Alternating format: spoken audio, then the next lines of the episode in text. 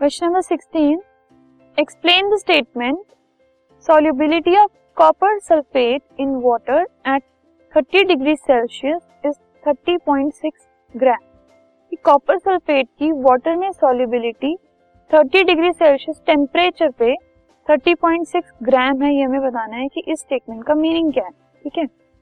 सो ये जो स्टेटमेंट है that solubility of copper sulphate in water at 30 degree Celsius is 30.6 gram इसका मतलब है कि 30 डिग्री सेल्सियस के जो टेम्परेचर है, उस पे मैक्सिमम हम 30.6 ग्राम जो है कॉपर सल्फेट को डिजोल्व कर सकते हैं 100 ग्राम वाटर में।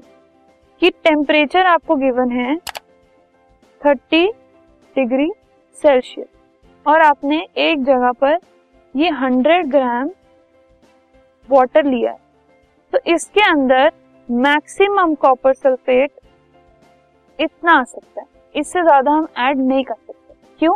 क्योंकि इस टेम्परेचर पे 100 ग्राम वाटर में जो C U S O four है, उसकी सॉल्युबिलिटी इतनी ही है। मतलब वो सैचुरेटेड सोल्यूशन बना लेता है। इससे आगे वो सॉल्युबल हो ही नहीं पाता। इससे एक्स्ट्रा अगर आप डालोगे तो वो डिजोल्व ही नहीं होगा। क्योंकि इसकी सॉल्युबिलिटी इतनी है it is limited to this only ठीक है?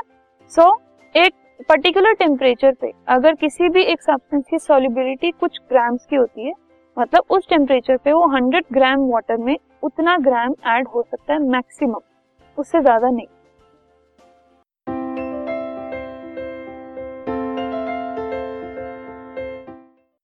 this podcast is brought you by Hubhopper शिक्षा अभियान अगर आपको ये पॉडकास्ट पसंद आया तो प्लीज़ लाइक शेयर और सब्सक्राइब करें और वीडियो क्लासेस के लिए शिक्षा अभियान के यूट्यूब चैनल पर जाएँ।